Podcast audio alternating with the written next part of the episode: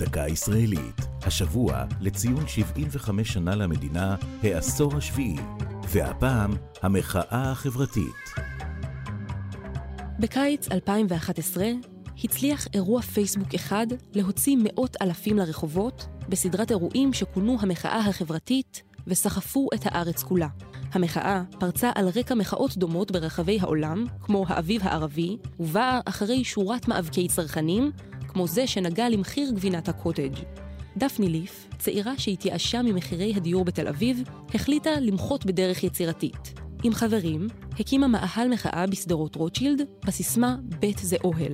במהרה הצטרפו עליהם עוד ועוד אנשים, גופים וארגונים, והקימו מאהלים בכל רחבי הארץ. מה שהחל כמחאת צעירים על מחירי הדיור, הפך למחאה כלל ישראלית על יוקר המחיה. שיא המחאה נרשם בשלושה בספטמבר, בסדרת הפגנות שכינו המארגנים צעדת המיליון, בהשתתפות מאות אלפים. אחריה פורקו מרבית המאהלים והמחאה דעכה. בעקבותיה הקימה הממשלה את ועדת טרכטנברג, ואף אימצה את מסקנותיה, אך הדעות בשאלת הצלחת המחאה חלוקות.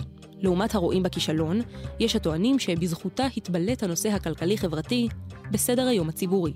זו הייתה הדקה הישראלית על העשור השביעי למדינה והמחאה החברתית. כתבה תמר ליכטינגר, ייעוץ הפרופסור תמר הרמן, עורך ליאור פרידמן.